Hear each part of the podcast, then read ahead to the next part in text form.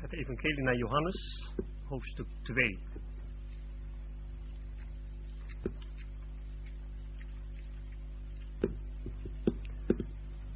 Johannes 2.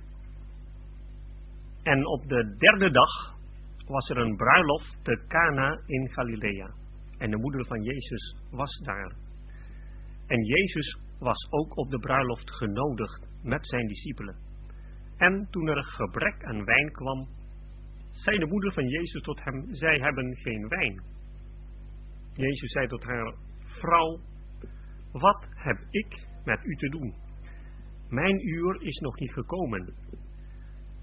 Zijn moeder zei tot de dienstknechten, alles wat hij u zeggen zal, doet dat. En daar waren zes stenen watervaten neergezet volgens het reinigingsgebruik van de Joden, elk met een inhoud van twee of drie metreten. Jezus zei tot hen, vul de watervaten met het water. En zij vulden ze tot boven toe. En hij zei tot hen, schept nu en breng het naar de hofmeester. En zij brachten het. Toen nu de hofmeester het water dat wijn geworden was geproefd had, en hij wist niet van waar die was, maar de dienstknechten die het water geschept hadden, wisten het. Riep de hofmeester de bruidegom en zei tot hem, iedereen zet eerst de goede wijn op, en als men veel gedronken heeft, de mindere. Gij hebt de goede wijn tot nu toe bewaard. Dit begin van de tekenen deed Jezus te Cana in Galilea en openbaarde zijn heerlijkheid. En zijn discipelen geloofden in hem. Daarna daalde hij af naar Capernaum. Hij, zijn moeder, zijn broeders en zijn discipelen. En zij bleven daar niet vele dagen. En het paascha van de Joden was nabij. En Jezus ging op naar Jeruzalem. En hij vond in de tempel hen die runderen, schapen en duiven verkochten. En de wisselaars die daar zaten. En hij maakte een zweep van touw en dreef hen allen uit de tempel, ook de schapen en de runderen. En het geld van de wisselaars wierp hij over de grond en de tafels keerde hij om. En tot hen die de duiven verkochten, zei hij, neem deze dingen van hier weg. Maak niet het huis van mijn vader tot een huis van koophandel. Zijn discipelen herinnerden zich dat er geschreven staat, de ijver voor uw huis verteert mij. De Joden dan antwoordden en zeiden tot hem, welk teken toont gij ons dat gij deze dingen doet? Jezus antwoordde en zei tot hen, breek deze tempel af en in drie dagen zal ik hem oprichten.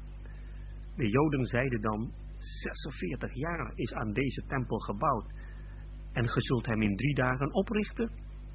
Maar hij sprak over de tempel van zijn lichaam. Toen hij dan opgestaan was uit de doden, herinnerden zijn discipelen zich dat hij dit gezegd had. En zij geloofden de schrift en het woord dat Jezus gesproken had. Toen hij te Jeruzalem was op het paascha gedurende het feest, geloofden velen in zijn naam, daar zij de tekenen zagen die hij deed. Maar Jezus zelf vertrouwde zich aan hen niet toe, omdat hij allen kende en omdat hij niet nodig had dat iemand van de mens getuigde, want hij wist zelf wat in de mens was. Tot zover de schriftlezing. Broeders en zusters, vrienden, vorige keer hebben we in hoofdstuk 1 heel globaal gezien wat het evangelie naar Johannes ons te zeggen heeft. En het is denk ik goed om kort nog eens wat te herhalen en ook nog eens te benadrukken dat willen wij de Heer Jezus leren kennen, dat is het thema van deze dag. Dat hebben we ook met elkaar van gezongen. Leer ons u te kennen. Jezus, mijn heiland, leer ons u te kennen dat het goed is dat we bij het lezen van dit gedeelte, overdenken van dit gedeelte, werkelijk de Heer ook vragen, biddend, Heer, wilt u deze misschien wel overbekende teksten opnieuw tot onze harten doen spreken. Nu als wij biddend het evangelie naar Johannes lezen, overdenken, dan is dat denk ik ook goed, als u zo ontspannend het evangelie van begin tot het einde leest, goed om te trachten te ontdekken, wat zegt de schrift zelf over deze gedeelten. De vorige keer hebben we gezegd dat dan kom je bijvoorbeeld tot een tekst zoals Johannes 20 vers 31. Dat Johannes, vers 30 en 31, Johannes de tekenen die hier in dit evangelie staat, een zevental tekenen, heeft opgetekend met een bijzondere bedoeling. Er waren heel veel tekenen die de Heer Jezus heeft gedaan, maar deze zijn opgetekend opdat gij weet dat Jezus de Christus is, de Zoon van God. En opdat gij, gelovende, het eeuwig leven hebt in zijn naam. Aan de ene kant dat wij mogen weten, zeker weten, dat de Heer Jezus, dat de mens die toen op aarde was, dat hij de gezalfde van God was, ja, dat hij de eeuwige Zoon van God was. En als we dit weten, als we dit geloven, dan is het niet alleen een kwestie van verstand, nee, dan hebben wij het eeuwig leven. Dus weten van deze dingen, daar hangt heel ons geloofsleven vanaf. Maar als we het evangelie van Johannes lezen, dan kom je op tot de ontdekking dat Johannes zelf een inleiding heeft geschreven over dit evangelie. Dat hebben we vorige keer gezien, met name hoofdstuk 1, vanaf vers 1 tot en met 18. De rest van het evangelie naar Johannes, kun je zeggen, dat is meer geschiedkundig. Je kunt een geschiedenis vervolgen. Maar in de eerste 18 versen heb je heel abstract, mag ik misschien wel zeggen, heel algemeen uitgelegd door Johannes wat de achtergrond was van de komst van de Heer Jezus hier op aarde. Dat hij niet zomaar een mens was, nee, hij was God zelf. God geopenbaard in het vlees. Het woord vlees geworden was. Dat was de Heer Jezus.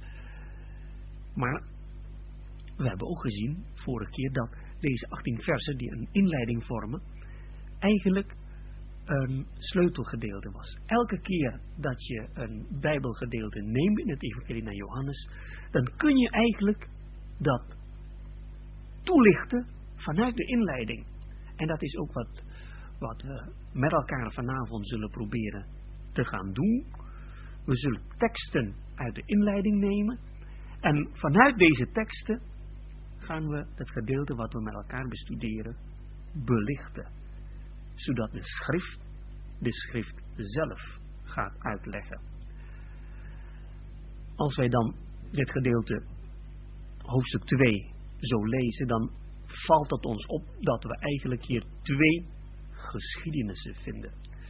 Eén geschiedenis vond plaats in Cana, vlakbij Nazareth. In die tijd waren er twee Cana's, Cana in Fenicië en Cana in Galilea. En daarom wordt elke keer toegevoegd Cana in Galilea, om die te onderscheiden van die andere Cana.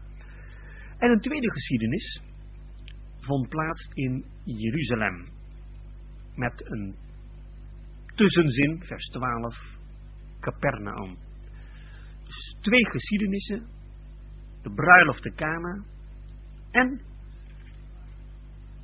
de tempelreiniging te Jeruzalem. En als u een beetje de Bijbel kent,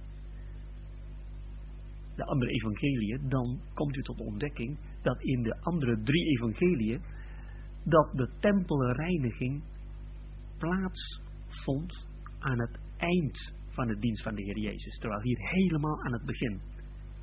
Nu, ik denk zelf dat er dus tweemaal tempelreiniging heeft plaatsgevonden, maar dan kunnen we de vraag stellen, maar waarom heeft Johannes nu de eerste tempelreiniging vermeld en niet het laatste? En dan zullen we denk ik zien dat dat te maken heeft met de bijzondere boodschap dat Johannes hier tot ons te zeggen heeft. En met name de profetische zijde. En die profetische zijde ehm, wil ik behandelen vanuit de tekst uit Johannes 1 vers 11. Hij kwam tot het zijne en de zijnen hebben hem niet aangenomen. Dat is de ene zijde die we vanavond hopen te zien. De andere zijde is dat de Heer Jezus gekomen was om God te openbaren, om de heerlijkheid van God te openbaren. Wij hebben, zegt vers 14, zijn heerlijkheid aanschouwd, een heerlijkheid als van een enige geborene van een vader. En dat blijkt ook uit hoofdstuk 2 vers 11. De Heer Jezus openbaarde zijn heerlijkheid, Gods heerlijkheid. Het thema van vanavond is Hem leren kennen. En we kunnen voor Hem God invullen, maar we kunnen voor Hem ook de Heer Jezus invullen. En in de geschriften van Johannes kom je niet altijd goed uit. heeft de schrijver nu over God of over de Heer Jezus? Maar voor ons maakt dat natuurlijk niks uit, omdat we weten dat de Heer Jezus God zelf is. Nog meer, toen een van de discipelen in Johannes 14 aan de Heer Jezus vroeg, toon ons de Vader en het is ons genoeg dat de Heer Jezus zei, zijt gij al zo lang bij mij en weet ge niet dat wie mij gezien heeft, heeft de Vader gezien. We kunnen God, de Vader, alleen maar leren kennen in en door de Heer Jezus. Niemand heeft ooit God gezien, zegt vers 18 van hoofdstuk 1. De enige geborene die in de schoot van de Vader was, die heeft hem verklaard. Die heeft hem geopenbaard. Ook vanavond, als u God wil ontmoeten, als u God wilt leren kennen, dan is er maar één weg. Dat is de Heer Jezus. Niemand komt tot de Vader dan door mij. En ik hoop dat we vanavond de Heer Jezus beter mogen leren kennen. En als we de Heer Jezus leren kennen, dan zullen wij ook de Vader leren kennen. Niemand kent de Vader, zegt de Heer Jezus in Matthäus 11, dan de Zoon. En aan wie de Zoon het wil openbaren. We mogen God leren kennen in en door de Heer Jezus, ook in deze geschiedenis. Nogmaals, we gaan dus vanavond kijken, enerzijds profetisch, namelijk dat de Heer Jezus tot het zijne kwam, tot het volk Israël, en de zijnen hebben hem niet aangenomen. Anderzijds was de Heer Jezus gekomen om God te openbaren. Als we nu naar de eerste kijken, dan zegt vers 1 van hoofdstuk 2. En op de derde dag was er een bruiloft te Cana in Galilea. Dat woordje en verbindt deze twee hoofdstukken aan elkaar. En dat, dat laat zien, dat is niet zomaar een losse geschiedenis nu. Nee, we krijgen een uitweiding van wat we in hoofdstuk 1 hebben gezien. En de bruiloft die hier plaats gaat vinden, dat is een schilderij van dat wat Johannes aan ons wil laten zien omtrent het volk Israël. Dat dat een schilderij is, blijkt al uit het feit dat Johannes hier schreef over tekenen. Vers 11, dit begin van de tekenen deed Jezus de Kana in Galilea. De Heer Jezus deed heel veel wonderen. Een wonder, dat is iets wat boven natuurlijk is, wat we niet verwachten. Maar wonderen zijn ook tekenen. En tekenen wil ons eigenlijk iets meer zeggen. Tekenen wijst naar een betekenis. Ik noem even een voorbeeld. Toen David en Jonathan een afspraak maakten, David was bedreigd door Saul. Toen zei Jonathan, ik zal jou een teken geven. Als ik tegen mijn knecht zeg, zoek verder weg, dan moet je. Dat betekent dat je moet vluchten. En kom dichterbij, dat betekent dat je niet hoeft te vluchten. Met andere woorden, dat wat Jonathan zou zeggen tegen die knecht, heeft een diepere betekenis. Het was een teken voor ingewijden. Een teken voor David. Anderen begrijpen dat niet, maar David wel. En zo is het ook met het verhaal wat we hier voor ons hebben. Dat heeft een diepere betekenis. Het is een teken. En de mensen in de wereld die begrijpen dat niet. Zij lezen het evangelie en ze lezen overheen, over alles heen. Hij was in de wereld, de wereld is door hem geworden, de wereld heeft hem niet gekend. De wereld is blind voor de Heer Jezus. Maar voor ons, die door genade wedergeboren mag zijn, het eeuwig leven mag eh, mogen ontvangen, wij mogen geopende ogen hebben, waardoor we dit mogen zien. De diepere betekenis. En elke keer, als we het evangelie lezen, dan leren we hem steeds beter kennen. En we gaan nu hem zien toen hij kwam voor het volk Israël. Hij kwam tot het zijne, het volk Israël. En de zijnen hebben hem niet aangenomen. Het was op de derde dag dat de Heer Jezus kwam te Cana in Galilea. Nu weten we eigenlijk niet zo precies de betekenis van deze derde dag. Derde dag van welk moment? Zijn verschillende gedachten daarover. Maar voor ons is het belangrijk om te begrijpen wat de derde dag in de Bijbel betekent. Derde dag in de Bijbel is de dag van nieuw leven. Bij de scheppingsdagen, Genesis 1, dan vindt u op de derde dag voor het eerst leven. Overigens, uh, de Joodse traditie zegt ook dat sommige Joden, niet alle Joden, sommige Joden graag op de derde dag trouwen. Vanwege het nieuwe leven in Genesis 1. Op de derde dag, toen het droge daar was. En voor de Jood betekent het gewoon op dinsdag. Maar of dat hiermee bedoeld wordt, weten we ook niet zeker. Maar voor ons heeft de derde dag een diepere betekenis. Dat is de dag van nieuw begin. Maar dat dag van nieuw begin heeft voor Israël te maken met twee dagen waarin God eigenlijk Israël terzijde heeft gesteld. En dat kunnen we vinden in een tekst in het boek Hosea, Hosea 6, vers 2.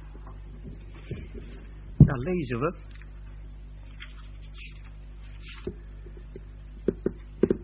Beginnen vers 1. Hij heeft verscheurd en zal ons helen. Hij heeft geslagen en zal ons verbinden. Hij zal ons na twee dagen doen herleven. Ten derde dagen zal hij ons oprichten en wij zullen leven voor zijn aangezicht. De derde dag voor het volk Israël spreekt van een nieuw begin. Na twee dagen Gods oordeel. En dat laat eigenlijk al zien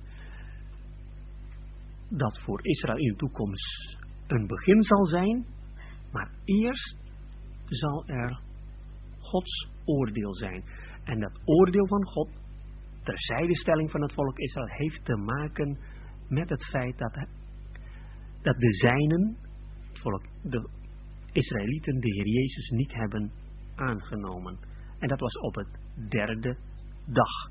Anderzijds wil, dit, wil het ook dit zeggen, dat als God in de toekomst een derde dag zal geven aan het volk Israël, dan zal het gegrond zijn op Gods derde dag, de opstanding van Jezus Christus.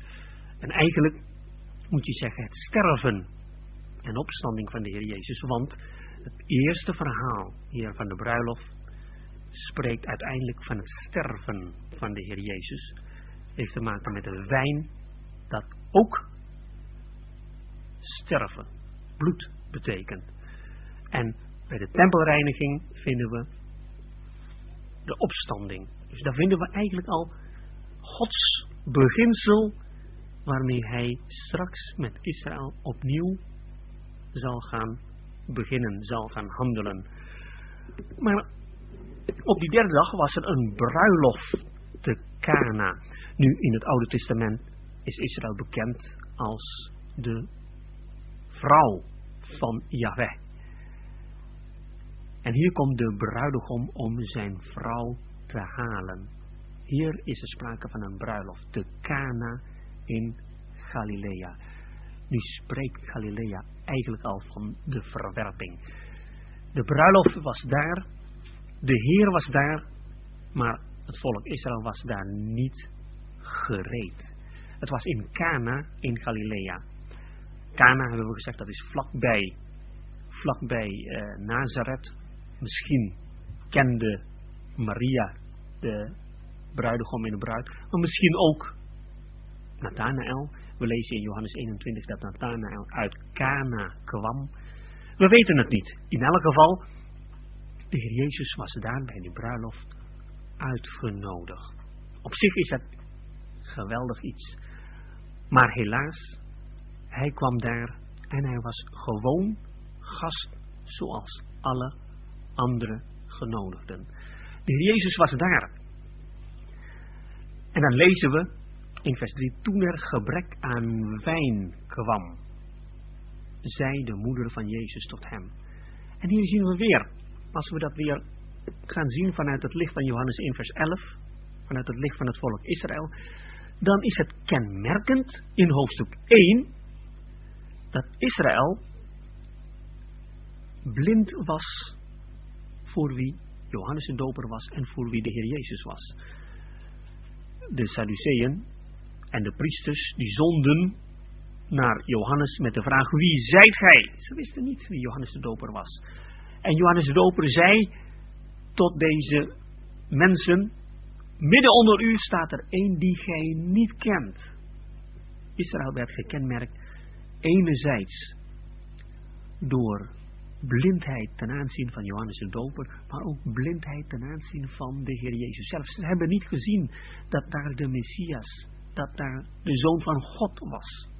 Dat is hoofdstuk 1. Maar in hoofdstuk 2 zien wij een toestand geschilderd door gebrek wijn. En nu vind je in het Oude Testament verschillende keren de betekenis van wijn. Wijn, enerzijds betekent het bloed, spreekt van de dood. Anderzijds spreekt dat van vreugde. We vinden dat in Psalm 104, in Richteren 9, twee keer heel duidelijk dat wijn vreugde schenkt. Maar de toestand van het volk Israël was een toestand niet alleen blind, zoals in hoofdstuk 1, maar ook zonder vreugde. En straks bij de tempelreiniging zullen we zien, verontreinigd. Terwijl daar de Pascha was, bij Pascha moest Israël alles reinigen, al hun huizen waren, waren rein, maar tegelijkertijd was de tempel verontreinigd.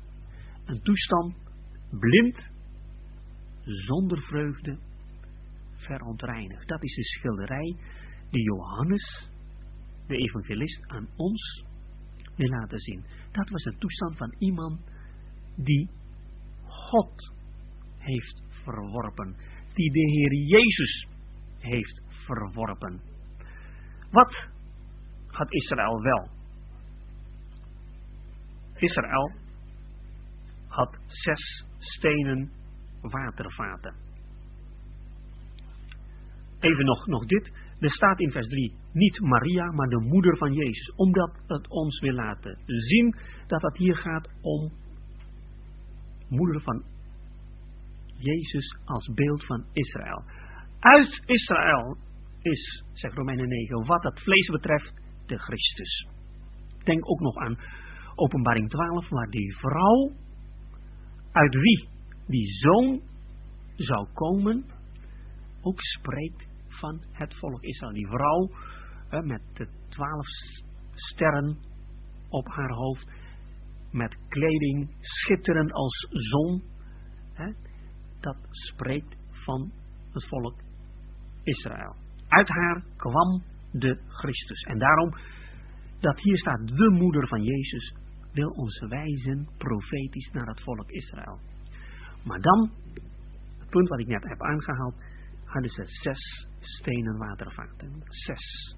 Getal van een mens. watervaten, we kennen de watervaten bij de tempel en bij de tabernakel, die koperen watervaten, bestemd voor de reiniging. Zo heeft God dat bedoeld. Maar Israël heeft de reiniging om tot God te naderen eigenlijk verlaagd tot een menselijke reiniging. Tot een systeem van menselijke wassingen. En, nou, en nu zijn de Israëlieten eigenlijk, de Joden, heel erg vernuftig. Zij hebben die wassingen die zij, die zij hebben uitgevonden, allemaal gebaseerd op grond van de Bijbel. Ze hebben zoiets, eh, een gedachte, zoiets van ieder gezin, dat is net als dat volle. Ieder huis is de tempel. Ieder man is de priester. Ieder tafel is de altaar. Ieder maaltijd is het offer. En dus voordat je gaat eten, net als de priester voordat hij de tempel gaat ingaan en gaat offeren, moet hij eerst de handen en voeten wassen. En zo hebben de Israëlieten een heel ingewikkeld systeem uitgevonden, waarbij zij voordat ze gaan eten uitgebreid de handen moeten gaan wassen. En dat heeft niet met hygiëne te maken, maar dat heeft allemaal met ceremoniële dingen. En dat is wat overgebleven was van wat God in het Oude Testament heeft gegeven. En het waren niet meer koperen vaten, nee, waren stenen vaten. En nog erger, deze zes stenen vaten waren leeg. Er zat geen water meer in. Water dat spreekt van Gods woord. Nee, dat is niet meer Gods woord. Alles was leeg. En is dat dan verwonderlijk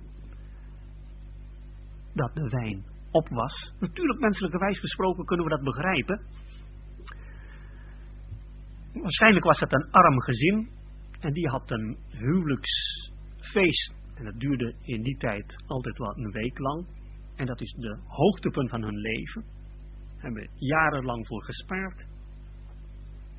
Maar plotseling kwam daar, zou haar zeggen, niet uitgenodigd, de Heer Jezus met extra zes discipelen. Nou, dan raakte de wijn wel gauw op. Dat waren ze niet op bereken menselijke wijze gesproken. Maar God wil ons laten zien dat dit de toestand was van het volk Israël. Zonder vreugde. Wat ze nog hadden, alleen nog maar zes lege stenen vaten. Wat een verdrietige zaak. Maar dat, broeders en zusters, is altijd een toestand als je de Heer Jezus terzijde stelt. Daar waar Hij aan de kant wordt gezet, vinden we deze toestand. En laten we niet meer kijken naar de toestand van het volk Israël kijken we naar de christendom, waar ook geen plaats meer is voor de Heer Jezus. Profetisch zitten we nu, wat de christendom betreft, in Laodicea, waar de Heer Jezus moest zeggen, zie, ik sta aan de deur en ik klop. Hij staat buiten. En omdat hij buiten staat, moeten we profetisch ook vaststellen dat de toestand van Israël die we hier vinden, exact hetzelfde is als de toestand van de christenheid. Wij hebben geen enkele reden om op de borst te slaan en te zeggen wij zijn beter dan deze Joden. Wij zijn geen haar beter. Wat onze verantwoordelijkheid betreft, hebben wij helaas gefaald. Verdrietige situatie. Maar gelukkig zullen we zien dat ook voor het volk Israël een hoop was. Mits zij gaan luisteren naar het advies van Maria.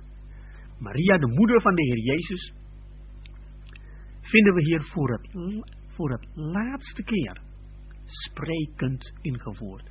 Dit zijn de laatste woorden van Maria die we in de Bijbel hebben opgetekend.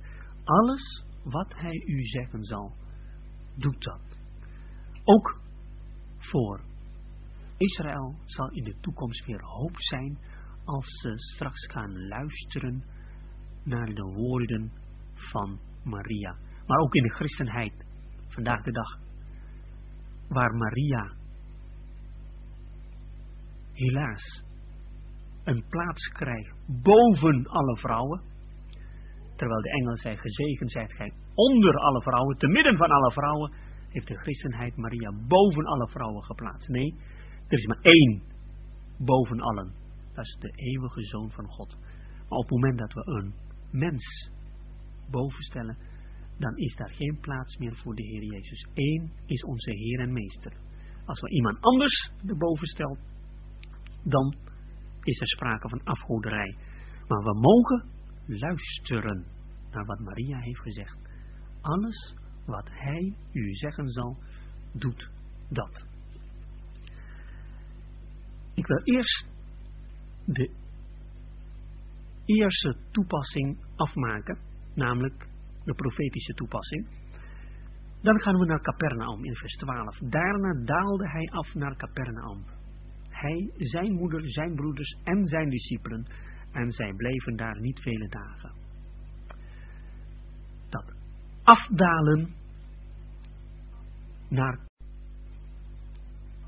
naar Capernaum spreekt van de situatie, van de toestand van het volk Israël. Israël is afgedaald. Naar Capernaum. Capernaum vindt u in Matthäus 11 vers 23 spreekt van goddelijke voorrechten en goddelijk oordeel. Capernaum, Capernaum, tot de hemel zijt gij verhoogd, tot de Hades zult gij neergestoten worden.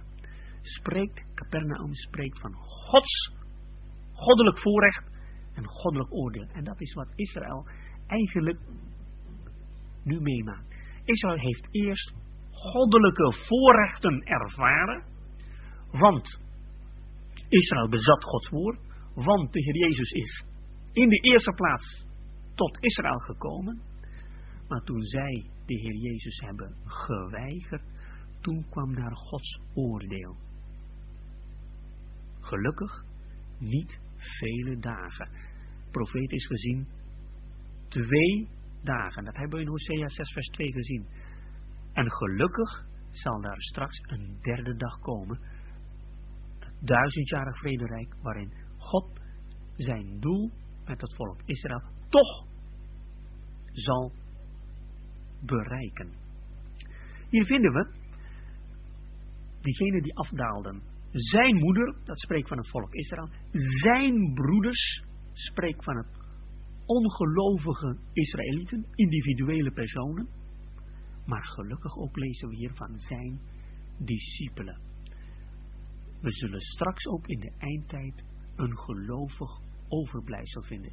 Israëlieten vinden die straks in de Heer Jezus zullen gaan geloven. Maar dat niet alleen. We lezen ook, en dat is Gods genade, de Heer Jezus zelf is met hen meegegaan.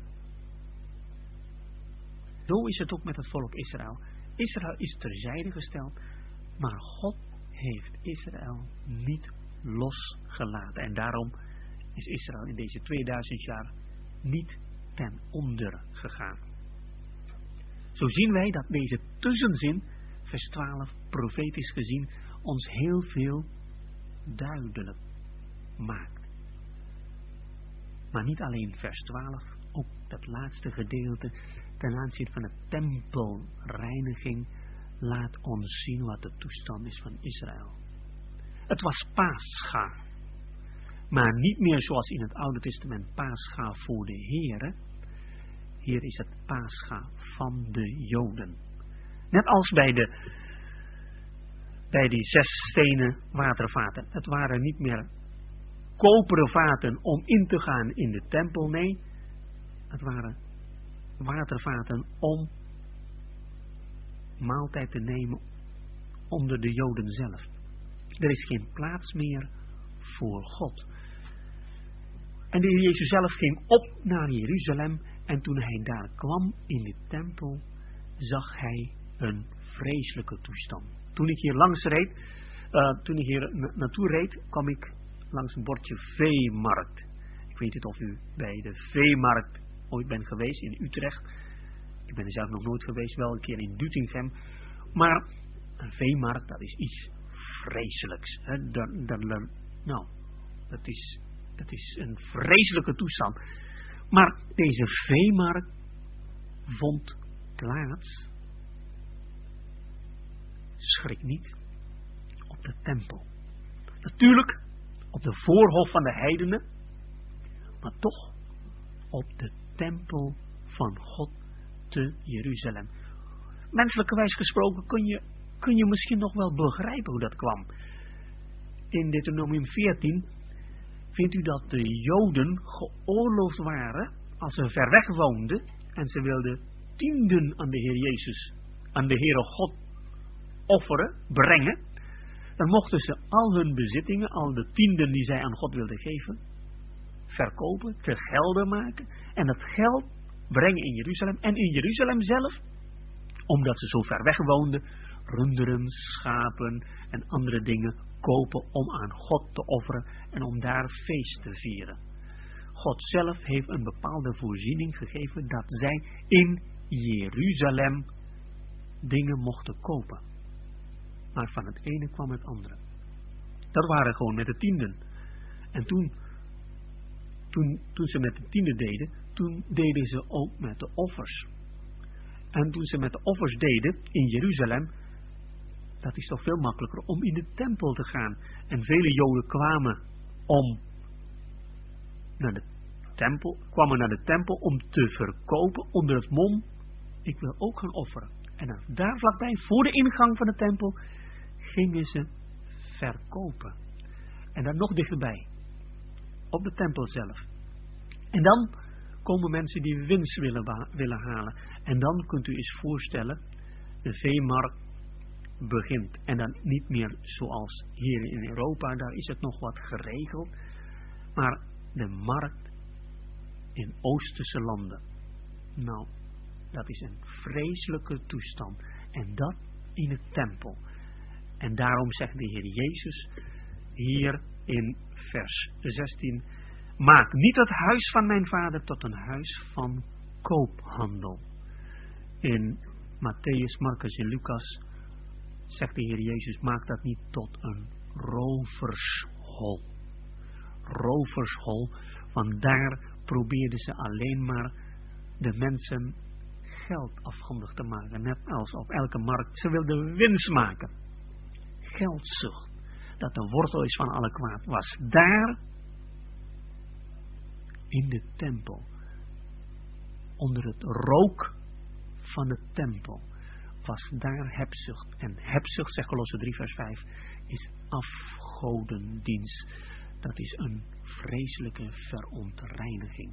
Dat was de toestand van het volk Israël. Maar dan komt de Heer Jezus. En de Heer Jezus maakt de zweep. En in feite is het ook een wonder. Want moet u eens voorstellen, één man, te midden van duizenden. Dat is Gods wonder, dat hij in staat was om al die mensen weg te jagen. Maar hier is ook de Heer Jezus, de Zoon van God. Profetisch wijst dat naar het moment dat op die derde dag, dat in de tempel van God in Jeruzalem geen handelaars meer zullen zijn. U vindt het in Zachariah 14, er zal te dien dagen geen Kanaaniet meer zijn in het huis van de Heere der Heerscharen. Kanaaniet, dat betekent letterlijk handelaren. Dit wordt hier profetisch geschilderd en straks als de Heer Jezus terugkomt, dan zal Hij zijn tempel, zijn volk volkomen reinigen.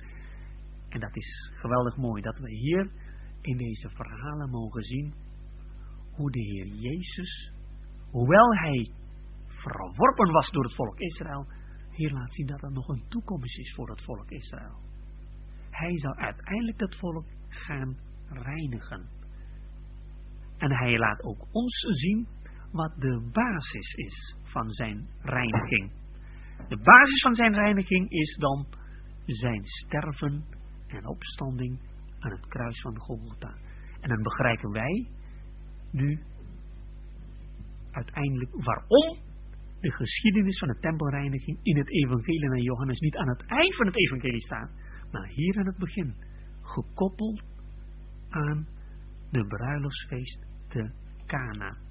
Ik weet wel, we kunnen nog veel meer tot in detail, woord voor woord gaan bestuderen.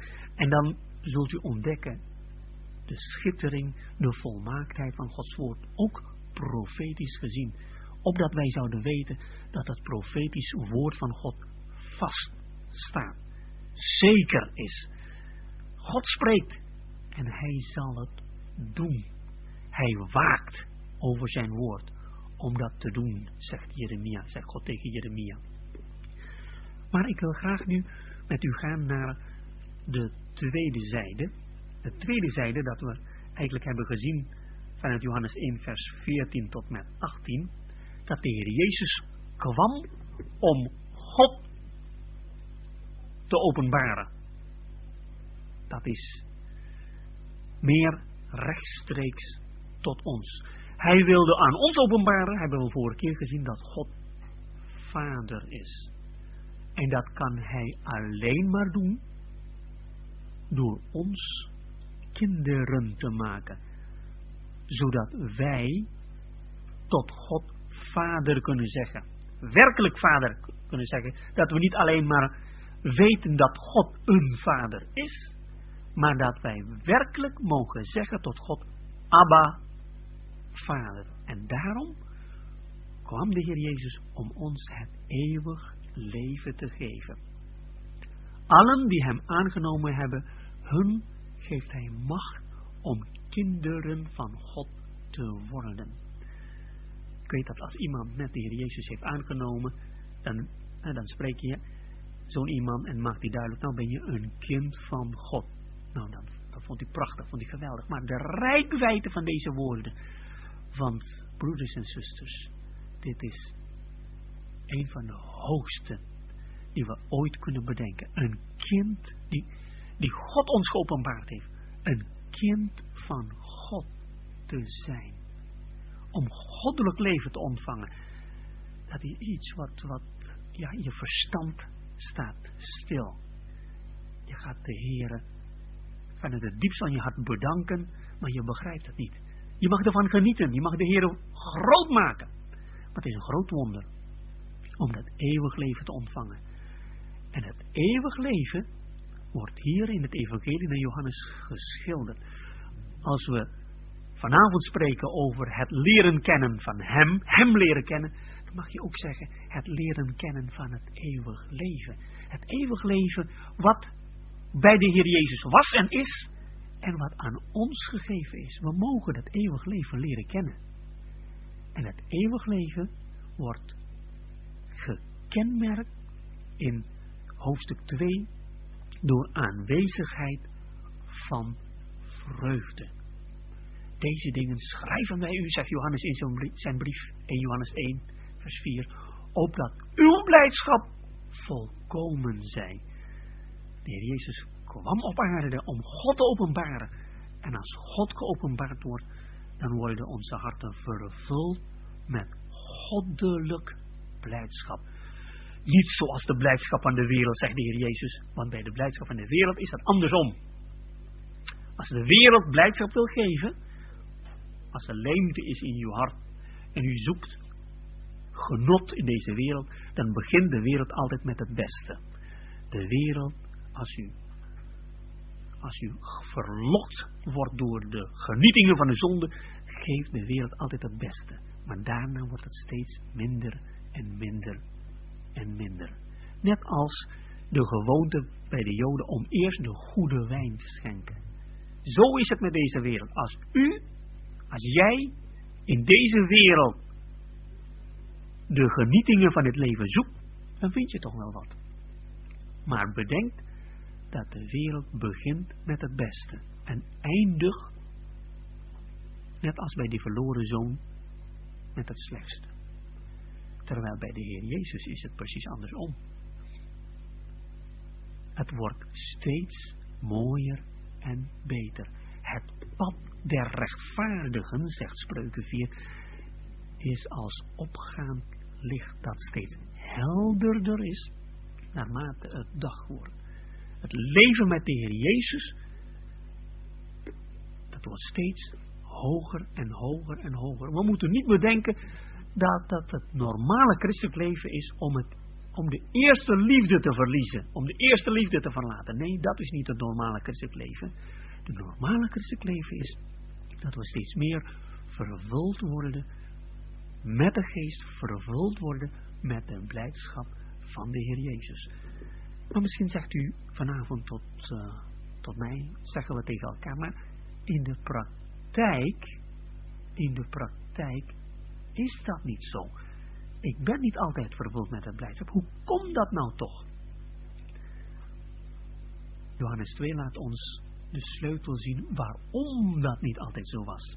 En dan is dat een, voor ons vanavond een heel praktische les. Want de toestand die destijds bij de Joden gevonden werd, dat kan ook bij ons het geval zijn.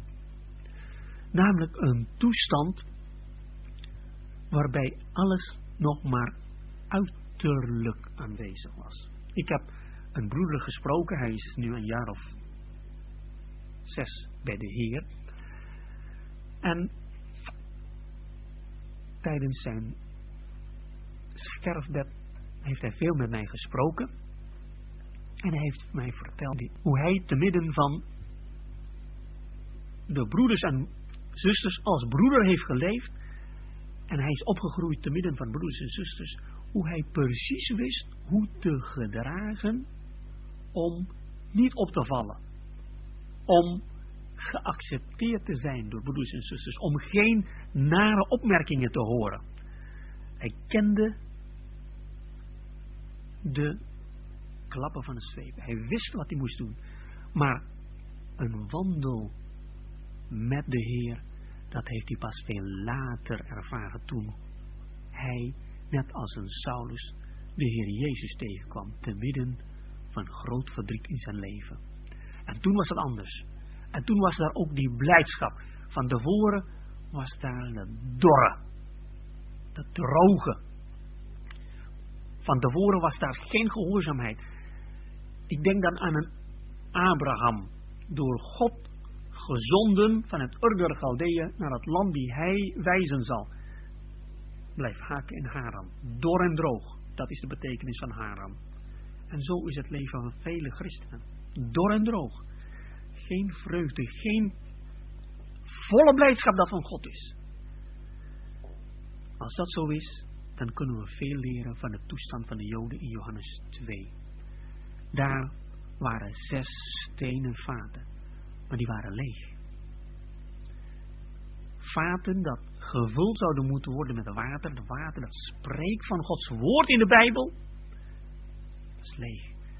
Een van de belangrijkste kenmerken voor dat droge, dorre geestelijk leven is geen belangstelling voor Gods woord. Herkennen we dat? Dat moet een thermometer zijn in ons leven. Als u geen belangstelling meer hebt in Gods woord. Ik mag ook het werk doen onder baby's als consultatiebureauarts. En dan merk ik als een kind geen eetlust heeft, een baby van een paar maanden, als geen eetlust heeft, nou dat is niet in orde. En dan is daar nog geen duidelijke ziekte, maar je voelt aan, je merkt geen eetlust bij een kind. Nou, over een paar dagen kan een ziekte zich openbaren. Geestelijk is het ook zo. Als u geen belangstelling meer voelt of toont voor Gods woord, dan is daar iets ernstig. Dan is, dat, dan is de blijdschap weg, maar dan moeten we, mogen we beginnen bij de opdracht van Maria. Alles wat hij u zeggen zal, doet dat. Komt de vraag, zijn wij bereid om de Heer Jezus als Heer in ons leven te ontvangen. Toen u de Heer Jezus aanneemt als heiland en zaligmaker, is hij binnengekomen, mag ik zo zeggen, als uitgenodigde, als gast. Maar verder heeft hij niets te vertellen. Helaas. Helaas kennen we vaak de Heer Jezus als gast in ons leven. Maar verder ga ik beslissen wat ik ga doen. Als christen, dat kan. Heer Jezus, u komt in mijn hart, maar verder. En, die, en Maria zegt, alles wat hij u zeggen zal, doe dat. Hij moet niet alleen gast zijn, hij wil graag gastheer zijn. Gastheer dat hij voor het zeggen heeft in uw leven.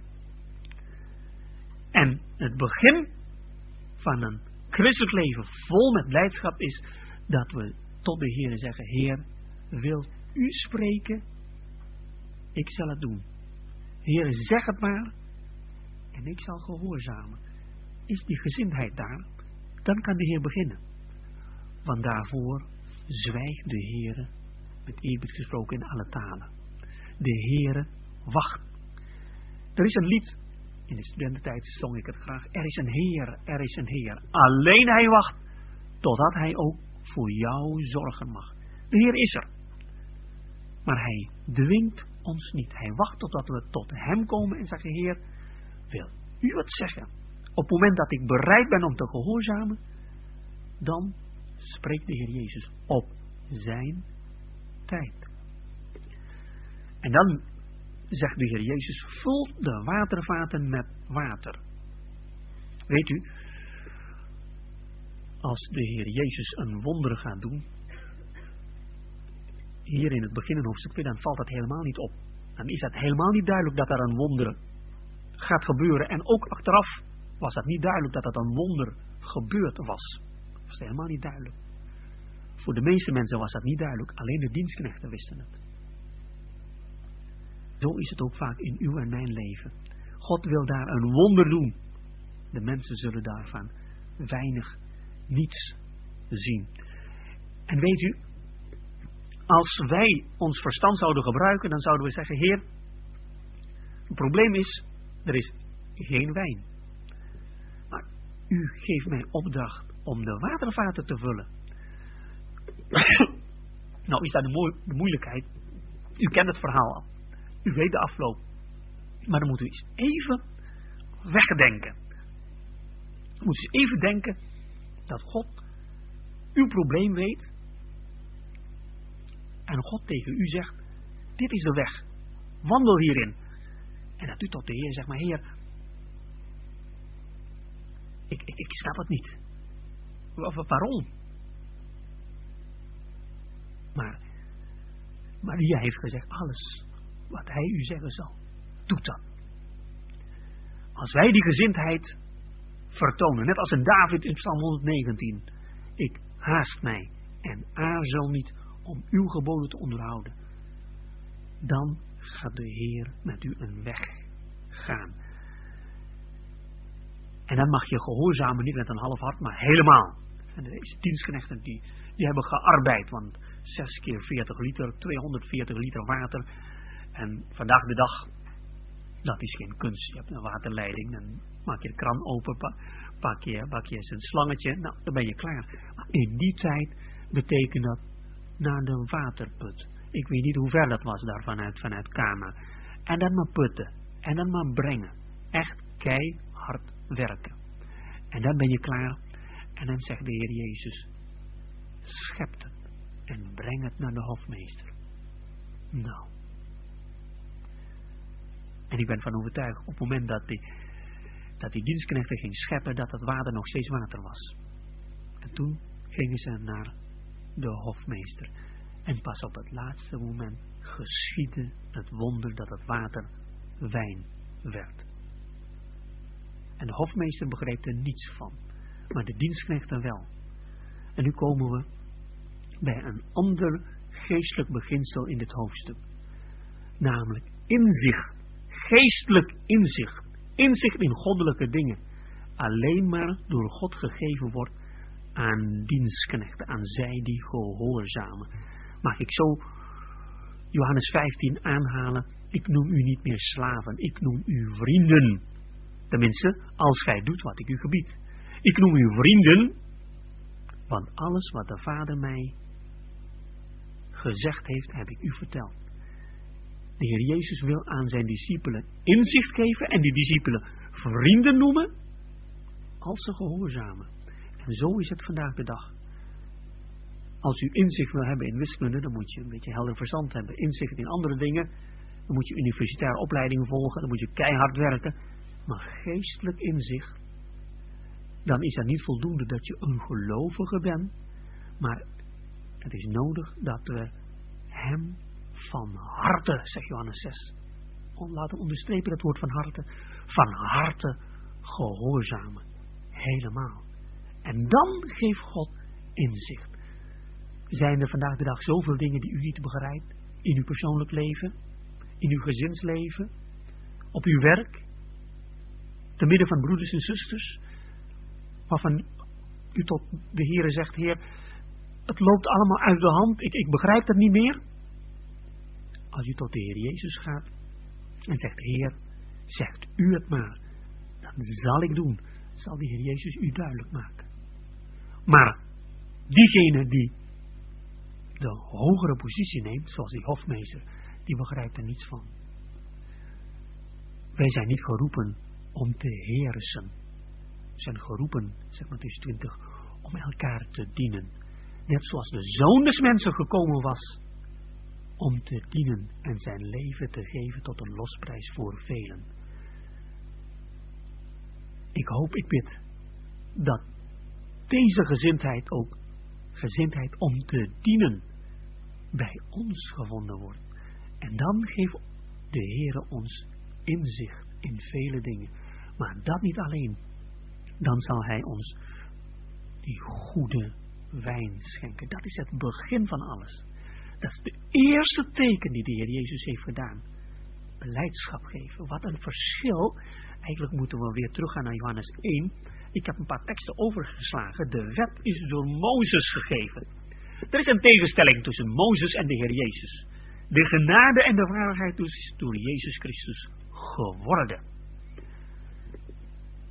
Als we dan zo denken, verschil tussen Mozes en de Heer Jezus, tussen wet en genade, dan valt u misschien op dat de eerste teken die Mozes in openbaarheid heeft gedaan, ook met water te maken heeft. Maar, eerste plaag van de tien plagen, dat water werd bloed. Lijkt erop. Maar, dat water werd bloed sprak van het oordeel. De wet, zegt gelaten brief, kan alleen maar vloek voortbrengen. Kan ons alleen maar oordelen. Maar de genade en de waarheid is door Jezus Christus geworden. Want om die genade te schenken, moest de Heer Jezus het werk aan het kruis volbrengen, sterven. En daarna opstanding. Dat was nodig. Om genade aan ons te geven. Gij kent, 2 Korinthe 8, de genade van onze Heer Jezus Christus. Dat Hij die rijk was, op wil arm is geworden, opdat Gij die arm zijt, rijk zoudt worden. Welk een genade wil de Heer Jezus ons duidelijk maken. En die genade, broeders en zusters, wordt zo schitterend mooi als we dat zien tegen een bepaalde achtergrond. Net als een diamant als, je, als u eens een keer een diamant gaat kopen, nou, ik weet het niet, het is, eh, het is zo duur, maar als je diamant zou kopen, dan zal de verkoper de diamant laten zien op zijn vilt, op zijn zwarte achtergrond. Dan is de schittering nog veel en veel mooier. Maar zo is het ook met de genade van de Heer Jezus. Dat wordt ons vertoond tegen de achtergrond van de zondigheid van de mens en tegen de achtergrond van de wet, die alleen maar de mens onder de vloek kan plaatsen. En dan krijg je de bewondering van die grote genade. Die genade waarin we mogen roemen. Dank u.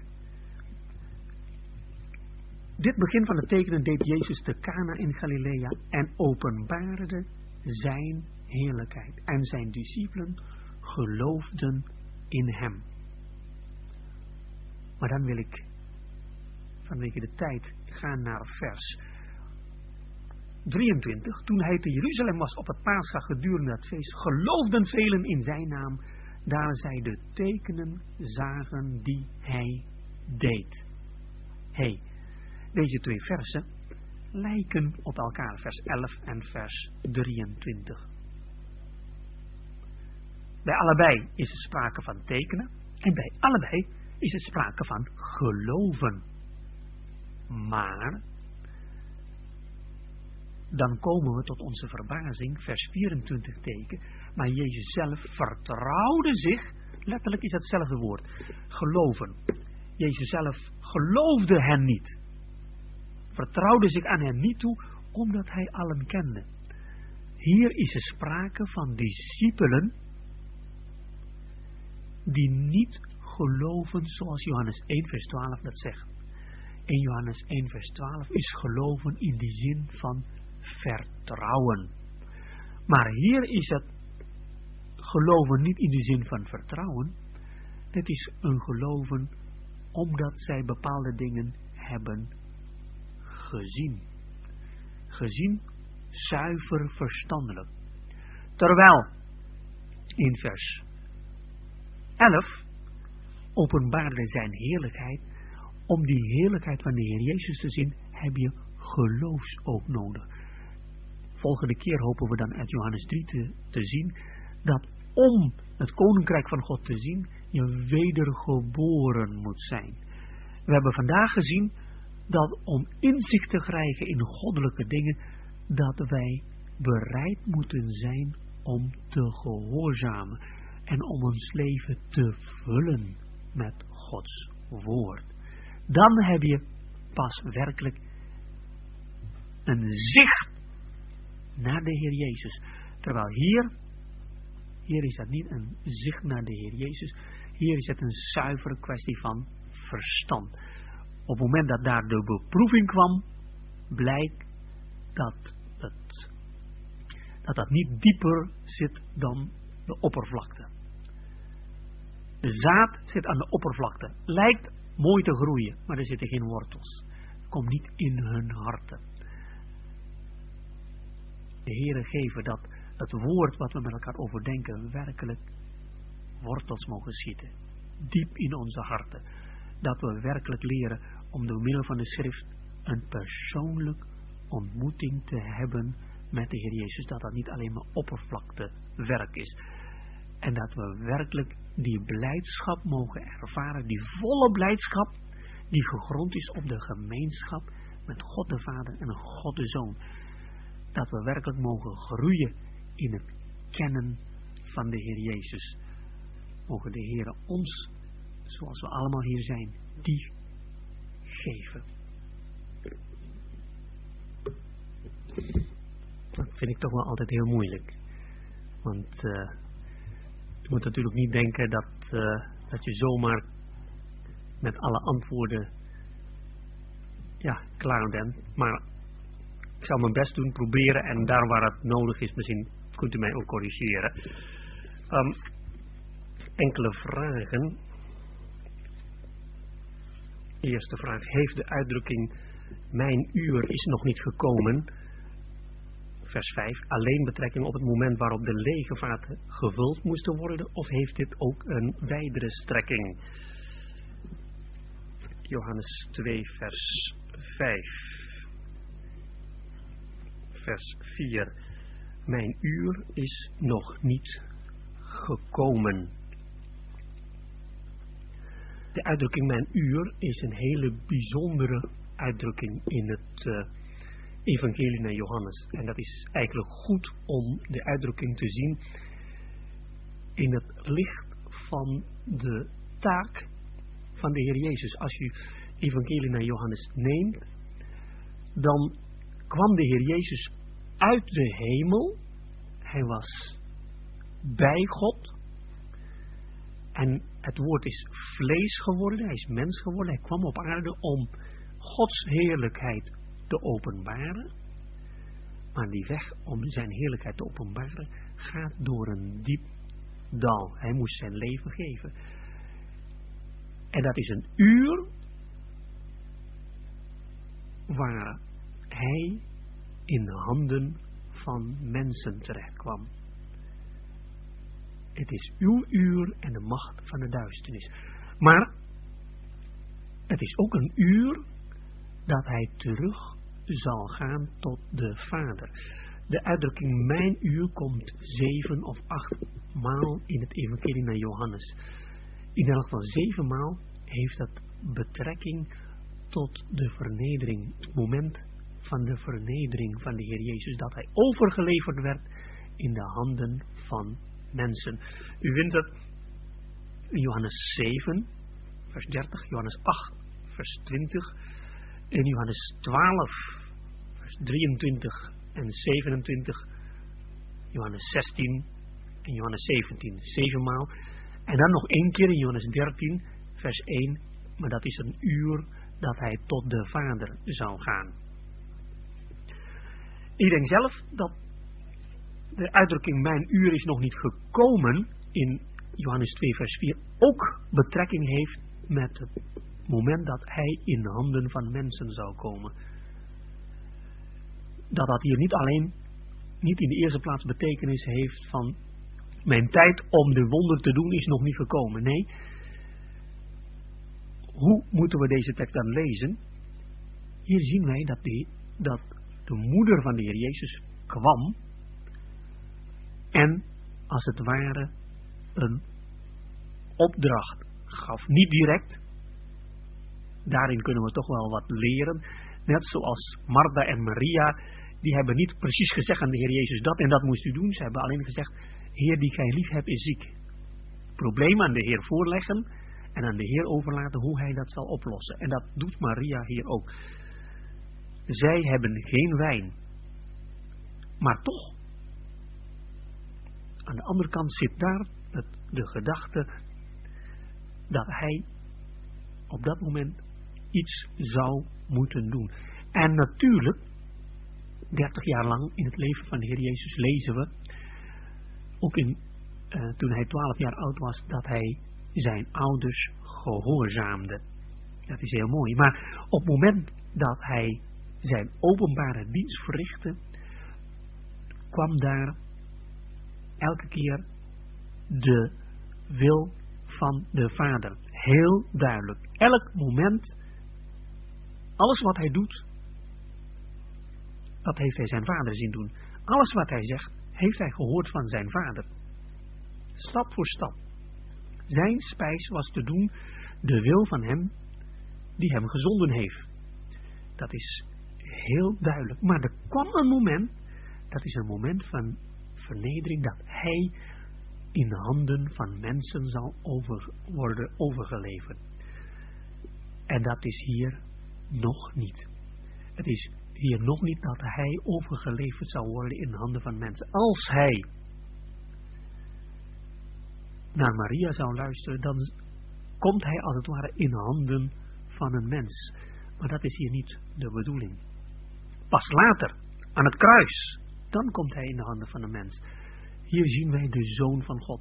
Hij zegt tegen Maria ook niet moeder, maar hij zegt vrouw, wat heb ik met u te doen? Hier spreekt niet de Zoon van Maria, hier spreekt de Zoon van God. Dat is niet grof, want in die tijd is het heel normaal om een vrouw zo aan te spreken. U vindt dat in Matthäus 19 nog een keer aan het kruis, in Johannes 19, aan het kruis van Golgotha, dat de Heer Jezus tot Maria zei, vrouw, zie uw zoon. dat is duidelijk een moment waar de Heer Jezus Maria niet terecht wees, maar toen sprak hij ook Maria met de term vrouw, niet moeder.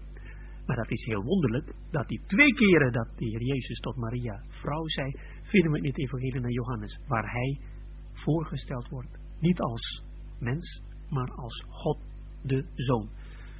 Terug dus naar de uitdrukking mijn uur. Mijn uur heeft hier te maken met de tijdschema van God, waarin de Heer Jezus overgeleverd zou worden in de hand van de mensen. Maar dat was nodig om, Matthäus, of Johannes 13, om in Johannes 13 te komen, dat zijn uur daar was om over te gaan tot de Vader. Johannes Evangelie laat ons zien, God de Zoon uit de hemel, neergedaald op aarde, en hij gaat terug naar de Vader. Maar onderweg naar de Vader, en dan komt u in Johannes 20, 21, dan ziet u dat hij mensen bij zich heeft. Johannes eindigt niet met de hemelsvaart, hemelvaart van de Heer Jezus, maar eindigt met een schilderij van de Heer Jezus onderweg naar het vaderhuis, zoals Johannes 13 dat zegt, tezamen met de zijnen. Maar niet meer de zijnen zoals Johannes 1, de Israëlieten, maar de zijnen die hij van de Vader heeft ontvangen. De gelovigen aan wie hij het eeuwig leven heeft gegeven. Maar onderweg naar het vaderhuis ging hij door het kruis, vernedering. En dat was zijn uur. En de Heer Jezus zei, dit is uw uur en de macht van de duisternis. Dat is mijn inzicht ten aanzien van, uh, van de uitdrukking mijn uur. En dan komt een tweede vraag. Is wijn altijd een beeld van hemelse vreugde? Nazireër mocht geen wijn drinken. Ook de Heer Jezus zegt in Matthäus 26, ik zal van nu aan voorzeker niet meer van deze vrucht van de wijnstok drinken, tot op die dag dat ik haar met u nieuw zal drinken in het koninkrijk van mijn vader. Simson mocht geen wijn of sterke drank drinken, zijn moeder mocht zelfs niets van de wijnstok eten. Tweede vraag, en het antwoord, is wijn altijd een beeld van hemelse vreugde? Antwoord is nee. Zowel in als we dan Richter 9 en Psalm 104 uh, bijnemen, dan zien wij Richter 9 vers 13, de wijnstok zei tot hen, tot de bomen, zal ik mijn mos prijsgeven die God en mensen vrolijk maakt.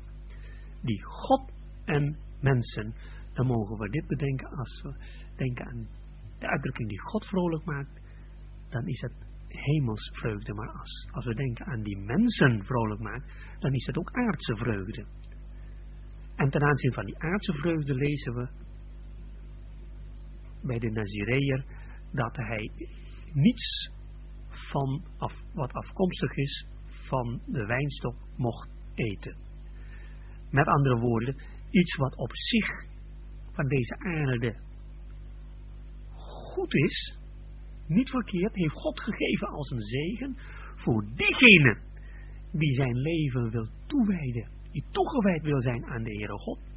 Dan kan het zijn dat je ook die aardse dingen terzijde stelt. Het is niet werelds, die op zich al verkeerd zijn, maar aards. Goede dingen van deze dingen, deze aarde, die niet verkeerd zijn waarvan wij allen mogen genieten, maar vanwege Nazireërschap toegewijd zijn aan de Heer, dat wij die als het ware terzijde stellen. Waarom richt de Heer Jezus alleen het woord tot de duivenverkopers? Ook in de hof van Gethsemane richt de Heer uitsluitend het woord tot Petrus. Waarom alleen Petrus. Um, eerst in Johannes 2 vers 16, waarom alleen tot de duivenverkopers? Zelf denk ik dat, heeft, dat dat te maken heeft met de wijsheid van God. Het is Gods wijsheid dat hij ten aanzien van die verschillende groepen anders oordeelde. Ten aanzien van die uh, schapen en runderen, kwam hij met een zweep en dreef hen uit de tempel. Nou, toen konden de, de handelaars die buiten de tempel die, uh, die schapen en runderen weer uh, verzamelen en meenemen naar huis. Zij leidden geen schade. Ze moesten gewoon weg. Ten aanzien van de wisselaars wierp hij dat geld over de grond. Nou, daarna konden ze de, hele zaak oprapen en naar huis gaan. Maar ten aanzien van die duiven, als je die, die kooien allemaal uh, zou wegwerpen, dan vliegen de duiven de lucht in. Dan zouden deze mensen schade lijden. De Heer zegt tegen deze duivenverkopers, neem deze dingen van hier weg. Dan kunnen ze rustig weggaan. Dan zien we hier de wijsheid van de Heer Jezus, die al die mensen niet over één kam scheren, maar elk op een verstandige manier behandelde, waardoor ze geen direct schade lijden, maar toch zich moest verwijderen uit de tempel.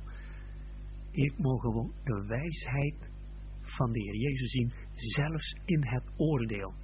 Als ik kijk naar mezelf, als ik, uh, als ik mijn kinderen moet vermanen, moet tuchtigen, dan verlies je soms je geduld, verlies je soms je waardigheid. En dan, uh, en, dan, uh, en dan zeg je dingen of doe je dingen wat achteraf, waarvan je achteraf zegt, nou het is niet goed geweest.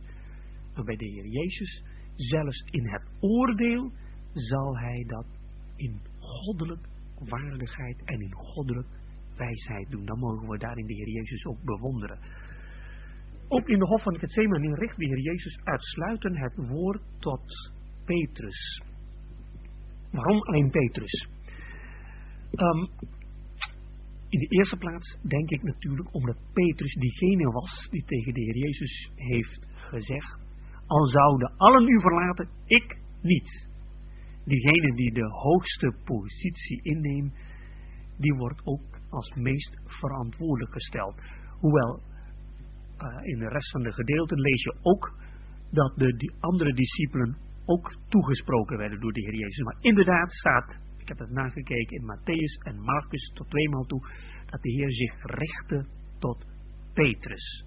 En dan is het ook natuurlijk mooi om te bedenken, bij Matthäus kan je zeggen, nou ja, Matthäus is een buitenstaander die sprak over de fouten van Petrus, hoe Petrus vermaand werd. Maar Marcus heeft het evangelie geschreven zoals Petrus hem dat heeft doorgegeven. We kunnen toch aannemen, als we de Marcus evangelie bestuderen en ook vanuit de traditie, dat Marcus zijn evangelie geschreven heeft vanuit het oogpunt van Petrus. En dan is het zo prachtig dat Petrus zichzelf niet schoonpraat. Hij, hij, hij sprak heel eerlijk over zijn eigen falen. We krijgen met name in het evangelie van Marcus zeer uitvoerig het falen van Petrus. Ik kan best zo voorstellen dat Petrus als een oude man die vertelde aan Marcus zijn vertaler, hè, die jonge Marcus, wat hij met de Heer Jezus heeft meegemaakt. Met tranen in de ogen vertelde hij hoe hij gefaald heeft en hoe de Heer Jezus hem hersteld heeft. Hoe groter het besef van wat je verkeerd gedaan, heeft, gedaan hebt, hoe groter het besef van de genade waarmee de Heer je vergeven heeft. Hoe groot is zijn genade. Als wij hier zijn en we denken aan ons falen, ons gebrek, ons fouten in het verleden en dat je denkt, Heer, wilt, zou u mij nog wel willen hebben? Mag je aan die Petrus denken. Die zo vermaand wordt, Petrus, Petrus. Toch mag Petrus het allemaal vertellen, zijn falen. Heeft het niet bedekt. En dan mag hij spreken over die grote genade. Die groter is dan zijn falen. Zoals Paulus zegt, ik de grootste van alle zondaren. Hij heeft mij gered. Nu is er ook, mag ik toevoegen, hoop voor alle andere zondaren die minder groot zijn dan deze Saulus uit Tarsus. De volgende vraag, even zoeken. Ja. Kunt u het begrip tempel wat verder uitwerken? En er is ook nog een mondelinge vraag. Um, hadden de Joden moeten begrijpen dat de Heer Jezus sprak over de tempel van zijn lichaam? Antwoord is nee. Ze hadden niet kunnen begrijpen. Dat is heel het evangelie naar Johannes is een schilderij van de blindheid van de mensen. Dat ze de dingen van God niet hebben gezien. Ze hebben de heerlijkheid van God niet kunnen zien. De schepper was daar. Ze hebben hem niet herkend. Ze hebben hem niet herkend. En hier bij het volk in Johannes 2. De Heer Jezus sprak over de tempel en ze begrepen niet dat dat ging over de tempel van zijn lichaam. In Johannes 3 sprak de Heer Jezus over opnieuw geboren worden. En zelfs de leraar van Israël begreep dat niet. Hij dacht, nou dat zal wel over het ingaan in de buik van de moeder, een soort reïncarnatie of zoiets. Hij begreep dat niet. Hoe, hoe kan dat nou? Hij begreep dat niet. In Johannes 4 sprak de Heer Jezus over levend water. En dan zei de Samaritaanse vrouw, Heer, hoe, hoe kan dat nou? U hebt geen, geen emmer en, dat, die put is diep. keer op keer blijkt heel duidelijk dat de mensen de dingen van God niet kunnen begrijpen. Als je niet wederom geboren wordt, kun je het koninkrijk van God niet zien, oftewel weten. Eerste voorwaarde om te kunnen zien is wedergeboorte. Daarom konden de Joden in Johannes 2 niet begrijpen dat het daar ging over de tempel van het lichaam van de Heer Jezus. In de tweede plaats, zelfs de discipelen begrepen dat niet. Het is nodig dat de Heer Jezus eerst zal opstaan uit de doden, na de opstanding. Toen werden de ogen van hun harten geopend. En in de derde plaats hebben we vandaag in Johannes 2 gezien dat inzicht in geestelijke dingen, dat is een belangrijk voorwaarde, dat is gehoorzaamheid naar Gods woord. Bereidheid, van, bereidheid om God te gehoorzamen is een voorwaarde om de dingen van God te begrijpen. In Johannes 7 vers 17 zegt de Heer Jezus tot de Israëlieten, indien iemand zijn wil doen wil, zal hij uit deze erkennen of ik uit God ben of niet. De Israëlieten kwamen er niet uit. Is de Heer Jezus nou uit God of niet? Toen zei de Heer Jezus, als jij de bereidheid hebt om de wil van God te doen, dan zul je inzicht krijgen. Mag ik vanavond ook zeggen, ook ten aanzien van de geestelijke dingen die we hier met elkaar hebben besproken, belangrijkste voorwaarde is de wens van je hart om, zoals Barnabas dat zei, met een voornemen van het hart dicht bij de Heer te blijven, om dat te doen wat hij zegt. En dan zul je begrijpen. En dan zul je weten. En dan zul je zien. Het begrip tempel wat verder uitwerken. In, de, in het evangelie naar Johannes vind je die twee begrippen, tabernakel en tempel. Tabernakel en tempel, die, die hebben de betekenis van woonplaats. Ook in het Oude Testament vinden we dat elke keer, keer op keer, tabernakel. Het verlangen van God was om te midden van de mensen te gaan wonen.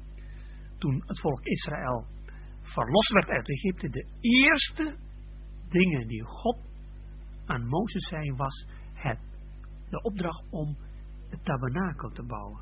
Tabernakel betekent woonplaats. En ook in het Nieuwe Testament, in Johannes 1, eerste wat wij zien, als de Zoon van God geopenbaard wordt, is, het woord is vlees geworden en heeft onder ons gewoond. Je kunt ook vertalen, getabernakel. De tabernakel van God is onder de mensen. Tabernakel en tempel spreekt van de woonplaats van God met dit verschil. Profetisch gezien spreekt de tabernakel van de komst van de Heer Jezus de eerste keer in vernedering, zoals de tabernakel ook altijd in de woestijn was, terwijl de tempel, profetisch gezien, spreekt, wijst naar de tweede komst van de Heer Jezus in heerlijkheid. Maar we kunnen dat ook in zijn algemeenheid stellen, dat tempel in de Bijbel spreekt inderdaad van de woonplaats. De tempel van God in deze tijd, dat is de gemeente. En dat is de gelovigen individueel. De teksten staan hier al aangegeven in 1 Korinthe 3 en in 2 Korinthe 6. In 1 Korinthe 3, dan gaat het om de gemeente. De gemeente is de tempel van God in de geest. En 2 Korinthe 6 gaat het om onze lichamen. Ons lichaam is ook de tempel van God in de geest. En dan vinden we in het boek Openbaring de gemeente, ik meen Openbaring 21, en dan wordt daar gezegd, de tabernakel van God is onder de mensen. En dan gaat het om de nieuwe hemel en nieuwe aarde. En dat laat zien dat God altijd onder de mensen wilde wonen. Toen in Johannes 2 toen de Heer Jezus op aarde was, was dat heel duidelijk. Toen woonde de gehele volheid van de Godheid in hem. Toen was geheel volmaakt, de tempel van God zichtbaar. God woonde daar in de Heer Jezus. Ja, de Heer Jezus is zelf God. U ziet hoe gebrekkig mensen, mensen woorden zijn. Maar dan begrijpen we in Johannes 2 waarom in vers 21 van Johannes 2 gezegd wordt, hij sprak over de tempel van zijn lichaam. Om de tabernakel te bouwen, nou dat heeft Mozes met dat miljoenen volk wel vijf maanden geduur gekost. Om de tempel van uh, Zerubabel te bouwen en van uh, Salomo heeft ook heel veel jaren geduurd. En de tempel van Herodes, nou dat is helemaal, begon omstreeks 20 voor Christus en het was pas klaar zo'n 64 na Christus. En een paar jaar later werd die tempel ook verwoest. Maar moet u eens voorstellen, meer dan 80 jaar hebben ze over die tempel gedaan. En die tijd van de Heer Jezus staat er hier dat ze al reeds 46 jaar bezig was. 46 jaar. En dan zegt de Heer Jezus, ik zal dat doen in drie dagen. Dat konden ze niet begrijpen. Maar dan zegt de Heer Jezus, het is de tempel van mijn lichaam. En daarmee, en daarmee heeft de Heer Jezus in feite die aardse tempel van toen terzijde gesteld. Hij heeft eigenlijk gezegd, deze tempel dat is niet echt de tempel waardoor je tot God kunt naderen. Er is een andere tempel. Dat ben ik. Door mij kun je tot God naderen. En ergens, ergens begrijpen de Joden ook dat dit een, een, een, een heel belangwekkend woord was. De beschuldiging van de Heer Jezus toen hij gekruisigd zou worden was ook, deze heeft gezegd dat hij de tempel zal afbreken. Dat is niet waar. De Heer Jezus heeft gezegd tegen breken jullie de tempel af. En dat hebben ze inderdaad ook gedaan. Zij hebben de Heer Jezus gedood. En ik zal hem in drie dagen oprichten. De Joden hebben niet goed geluisterd. Ze hebben gezegd, de Heer Jezus heeft gezegd dat hij die tempel zal afbreken. Nee, zij zullen zelf de tempel afbreken. En inderdaad, doordat zij de Zoon van God aan het kruis heeft genageld, hebben ze het oordeel over zich uitgeroepen. Het oordeel, zegt de Heer Jezus in Johannes 12, is nu over deze wereld. En dat was het einde van het volk Israël. Maar vanuit vers 12 zien wij dat dat een tijdelijke oordeel was.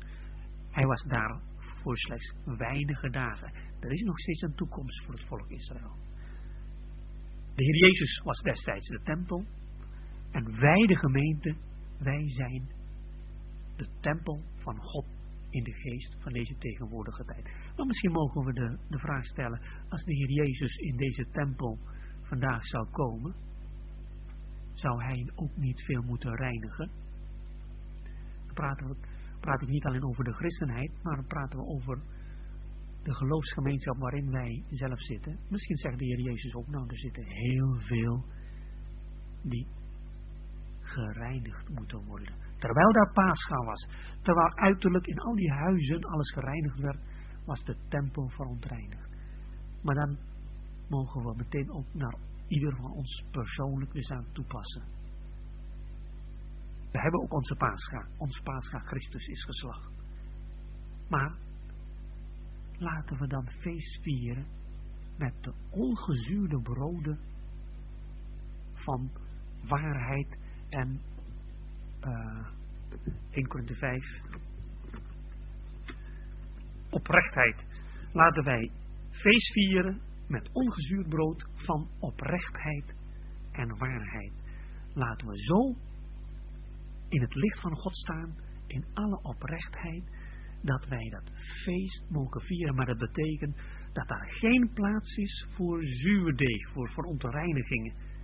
En dan gaat het om persoonlijke verontreinigingen. Mogen de Heer geven dat bij ieder van ons, dat wij, net als de Joden destijds, alle zuurdeeg uit het huis verwijderen. Opdat wij feest mogen vieren feest spreekt van blijdschap. Het is niet een, een, een dwang, het is niet een wet, Maar de bedoeling van God is dat wij feest zouden vieren. En om dat feest te kunnen vieren, mogen wij met elkaar ons laten door de Heer Jezus. Hier reinigde de Heer Jezus de tempel met een, met een zweep. Maar bij ons doet de Heer Jezus het anders. Hij wil ons, ieder persoonlijk, niet de oren wassen, de voeten wassen. En in Johannes, in, in Efeze 5 lezen wij dat de Heer Jezus de gemeente lief heeft gehad. En zelf voor haar heeft overgegeven. Haar reinigend met een wassing met het water, dat is zijn woord. Geweldig is dat. Dat de Heer Jezus nu nog bezig is, zijn bruid, en mag ik naar Johannes 2, zijn tempel te reinigen. Gemeentelijk, persoonlijk. Laten wij bidden dat wij niet een vergeetachtig hoorder zijn, maar dat wij deze dingen meenemen naar huis en daadwerkelijk praktisch toepassen in ons dagelijks leven tot eer van onze Heer en Heiland, tot zegen voor onze omgeving, tot opbouw ook van je geestelijk leven, omdat je de Heer Jezus beter hebt leren kennen.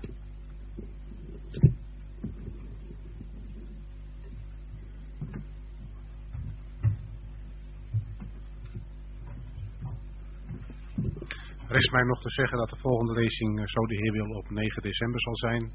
Johannes 3. Een kwestie van leven of dood, zegt geloof goed. De Allenbel thuis. Jonathan.